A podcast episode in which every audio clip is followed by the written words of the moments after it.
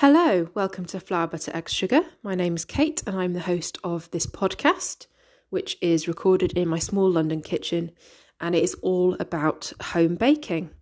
Um, so this month I decided to um, celebrate ingredients that you find in tins, and today's episode is going to be about tinned pear halves.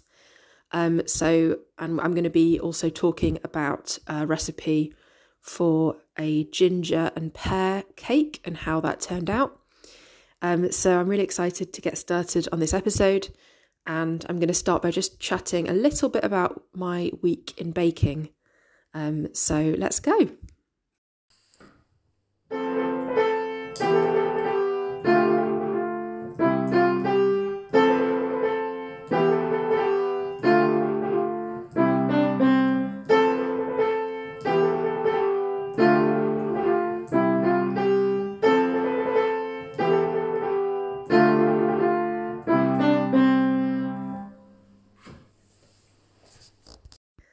So, what have I been up to this week um, in terms of baking?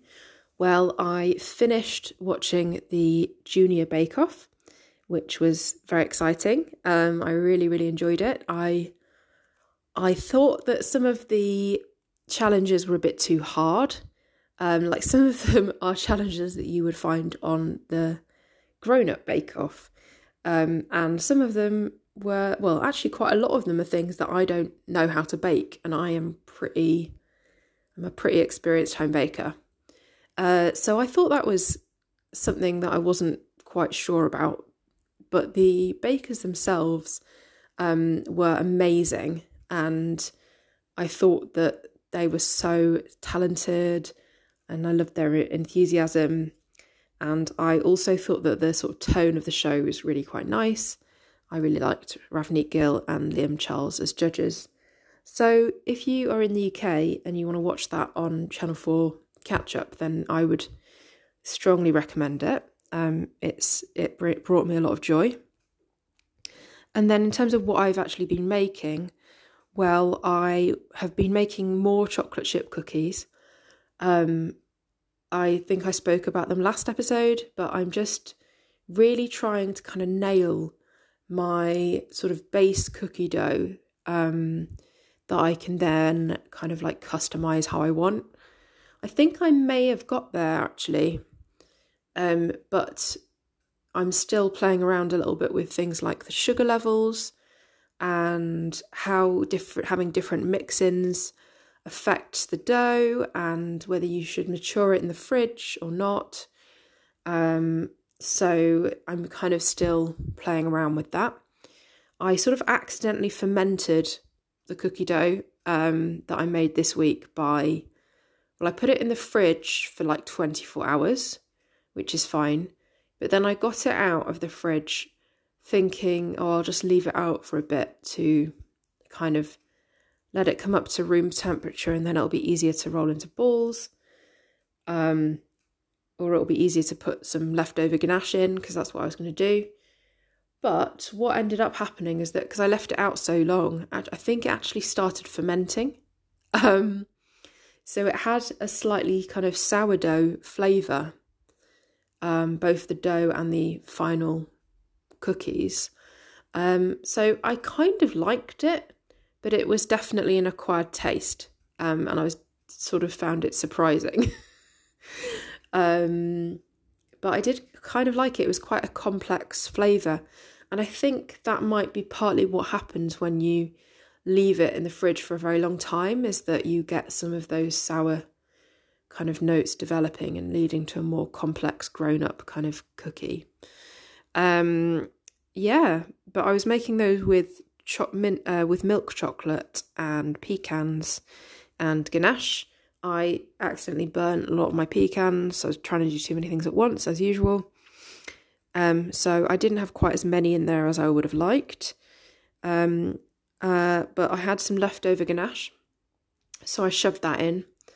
Uh, what I did was I sort of put it into the middle, um, and then I tried to kind of bring the cookie up the sides, and then used a teeny bit of leftover dough to just plonk on top um, to try and sort of encase it to an, an extent. It wasn't fully encased.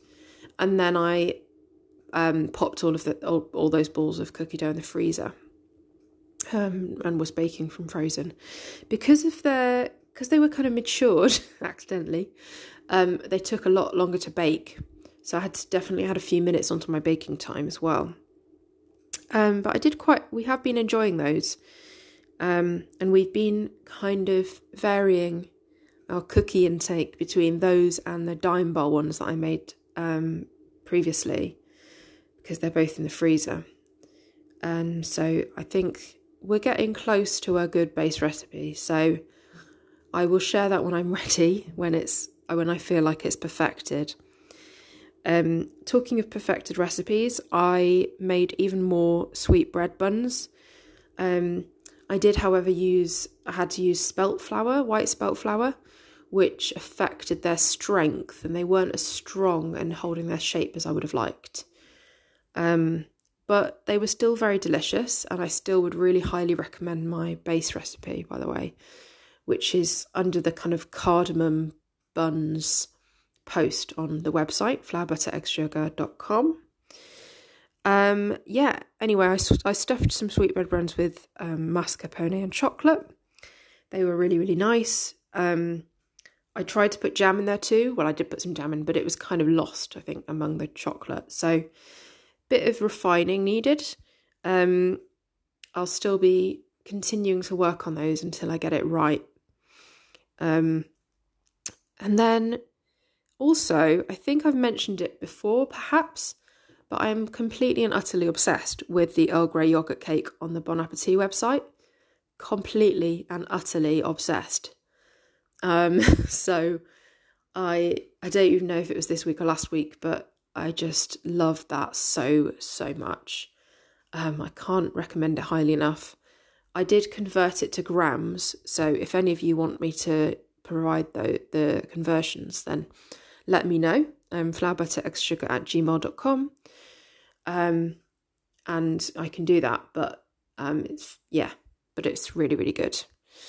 Um, yes, that's what I've been up to. And next, I'm going to be talking about all of them, well, a lot of the many, many uses for tinned pears. So let's go. So, the key thing with tinned pears is that they can basically be used like cooked fresh pears in loads and loads and loads of different recipes.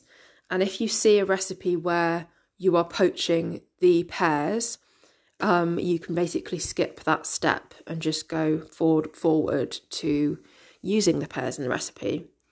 They are slightly different um, from cooked fresh pears. They're slightly sweeter depending on how much sugar you put in the poaching li- liquid. Uh, they have a slightly different texture. Um, there might it depend again. It kind of depends on the pears that you use and things like that. They're very soft and yielding. The tinned pears, um, and and poached pears are too, but it's sort of in a diff different way, less uniform way. Um, but I love tinned pears. They're so convenient, they're so delicious, and their texture is fab. Um, so I really love using them, and I've got absolutely no qualms about it whatsoever. Um, and so, with that in mind, I had a little look around the internet and I found some really fab ways that you could use them. Um, so, first of all, um, I found that the Baker's Alm- the Baker's Almanac.com was a really useful resource for thinking about things that you could pair with pears. Um, pun unintentional. Um, so obviously chocolate, you know, is classic and delicious. Um, different spices, so ginger or cardamom or vanilla or cinnamon. I wouldn't necessarily recommend all of those together um, although some of them might go well together. Um, pear goes well with almonds, of course it does, uh, whether whether it's ground or flaked. Um, pear goes well with different berries and cherries, which I hadn't really thought of before. Um, so I think I'm going to be thinking about how I can pair pears, pair pears and, and, cherries or, or other types of berries together. Um, pears go well with hazelnut as well and walnut, of course. They go well with orange zest or clementine zest. I saw a number of recipes that use that.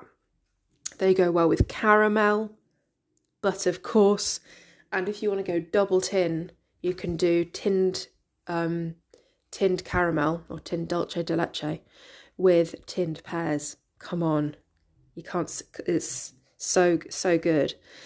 Um, and pears also go well with like dairy, so particularly cultured dairy products like creme fraiche, mascarpone, uh, cream cheese.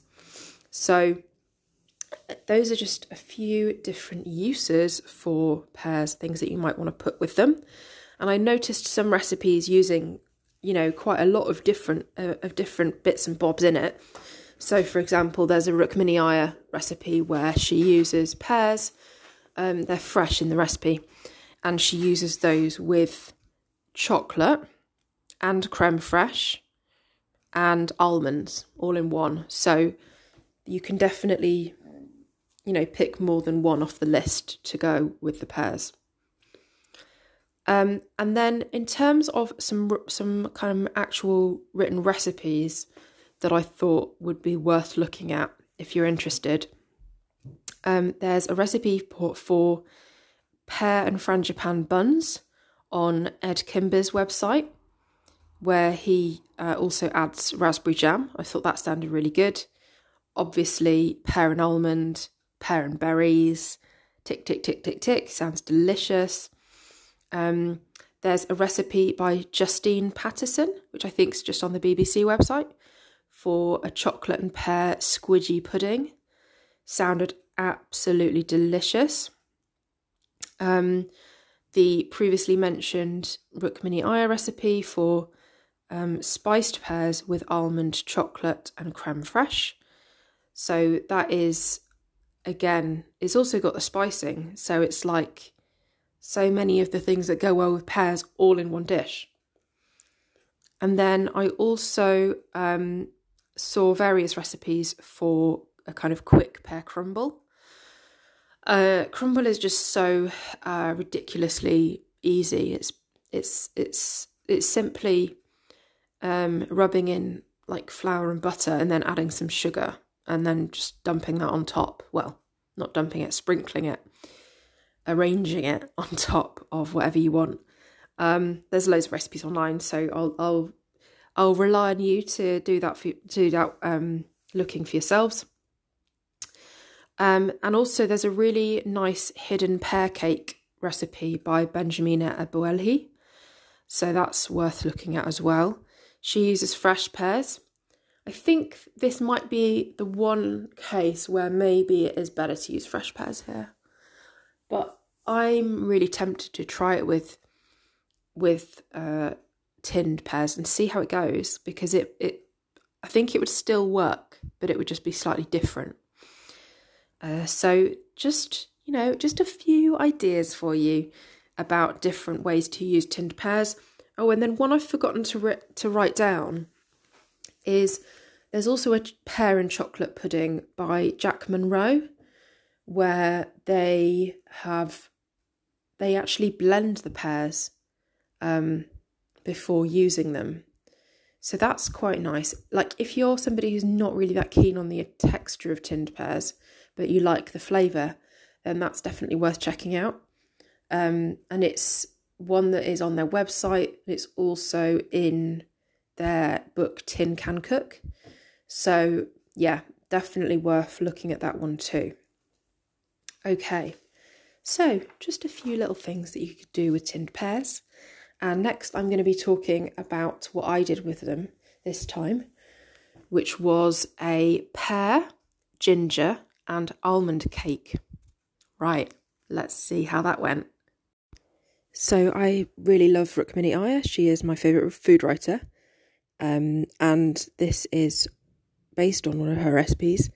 But I adapted it quite heavily based on kind of what I had in the house, what I felt like making, um, the ingredients that I kind of added. So, um, but this is originally a pear gingerbread, but it's sort of more like a cake really than anything else, which is from uh, one of the roasting tin books, but it's also available online. So I've linked to it on the on the website, which is flourbuttereggsugar.com. Um, and it's, I think it's available on the Happy Foodie website. Um, so what I started with was the ingredients, as you do. So I started with um, 60 grams of salted butter. You could definitely use unsalted with a pinch of salt. You could also definitely use a vegan butter here. Um, I think this rest, the whole recipe can actually be adapted to be vegan, so I'm going to um, add those instructions too. Um, then you want 125 grams of some sort of soft brown sugar, light or dark. Um, the original recipe I think calls for dark, but I think I had just had light in the house, but either would work really nicely. Um, it gives it a really nice caramel kind of flavour. Um, then you want 115 grams of self raising flour or plain flour with two thirds a teaspoon of baking powder, which is what I did because I don't really keep self raising flour in the house. You want two teaspoons of ground ginger, um, a teaspoon of vanilla paste if you've got it, but it's not that important. It kind of complements the ginger, but the ginger should be the most prominent flavour with, with in addition to the pears. Then you want 100 millilitres of milk, preferably whole or if you if not semi skimmed. That's what I had. I think. Um, I mean, I think other milks would work too. I think that uh, plant milk would work. Um, so it's. I think that's that. This one's fairly flexible. But um, yeah, I think like whole is is is ideal if you've got it. Then a UK large egg, which is US extra large, so it's about 60 grams in weight. So you could just use two small ones and like weigh 60 grams out. Um, now, if you're making this for somebody who's vegan or doesn't eat eggs, then you could definitely replace this with um, egg replacer. So just follow the instructions on the on the packet. But this 100% is only one egg in a, in the cake, and I think um, this is the sort of thing that egg replacer is designed for, basically. Then you want a tin of pears, obviously. So I used a 415 gram tin of pear halves in syrup, but you could definitely use pear halves in juice. You could use pear quarters. Um, it just happened to be what I could get from my supermarket. Um, and the drained weight of that was 230 grams. And I cut those pear halves again into quarters. So I ended up with pear quarters anyway, because then you get quite a nice distribution throughout the whole cake. And also a couple of handfuls of flaked almonds. So this is my cheeky addition. Um, because I thought it just worked really well. And something I think I forgot to mention was with the sugar, with the with the brown sugar. Um, Rukmini says to have a few pinches to put on the top, and I think that's a really nice idea. So I did do that. So 100, it, that was so just to go back to that is 125 grams of the brown sugar with a few pinches extra. I think if you run out of sugar, then it's really not a big deal. But or you could use demerara maybe, but it's just it's quite nice. It just adds a little bit more caramelization to the top. So the method is that you will preheat your oven to um, 180 degrees C or 160 degrees fan or 350 degrees Fahrenheit. Um, sort of standard really for a cake. You want to grease and flour or grease and line um, and a sort of appropriately sized dish for a small cake. Um, I used one that was 20 centimetres and round. Uh, in the original recipe, she calls for something a bit bigger, uh, which I wasn't necessarily convinced by because m- maybe it's just that there's more pear in it actually.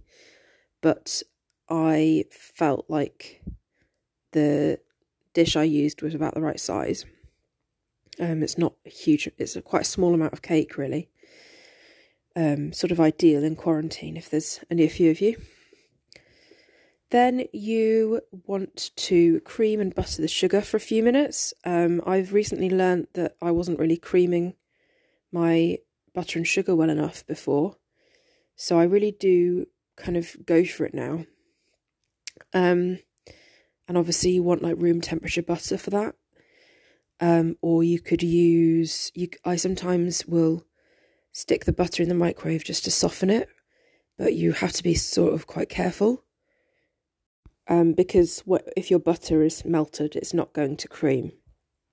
Um, so then I would actually add a tablespoon of flour, which is slightly off piste from the original recipe.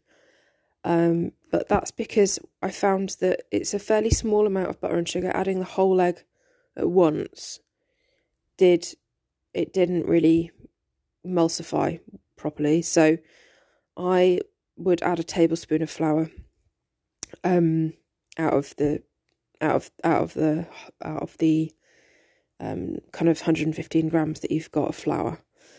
Then I would add the egg and then I would mix that. So it just helps it to sort of um, emulsify and not be sort of coagulate. To be totally honest, it it's not really it doesn't really matter that much um, because you've got like baking powder going in, so and it will mix together. So you it it just it does affect the lightness of the cake slightly, but it's not really the biggest deal. Um, if it looks curdled, I would just carry on. Um, add your add your dry ingredients, just crack on. It's fine. Um, so then you will mix in the milk. Um, and just again, like room temperature milk is ideal because it will mix better because all the other ingredients should be room temp too. Um, but again, it's not like it's really not the end of the world. It's this is a really straightforward cake, so it's not it's not like a, a Genoese or something. It's it'll probably cope. Um, okay, so you then transfer the cake batter to the tin or to the dish, and you will then push in the pear pear quarters.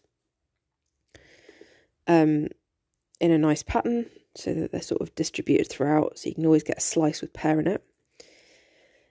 Then you sprinkle over the pinches of brown sugar, followed by scattering over the flaked almonds. Now, if you wanted to, you could leave out the almonds. Uh, you could also, um, sorry, I'm just thinking, you could also like uh, toast them separately um, and then just put them on at the end. So it's really quite a flexible recipe. It's not you don't have you don't and you don't, you don't have to follow that step. What I would say is that because my oven cooks everything from the bottom, if yours tends to cook things from the top, you may want to leave them till the end, or you may want to kind of cover the top of the cake in foil towards the end of the baking time because uh, just in order to sort of avoid the flaked almonds on the top burning. Right, so you will then bake the cake for about 20 minutes. Um, and then what you could, there are, there are some different ways that you could serve it.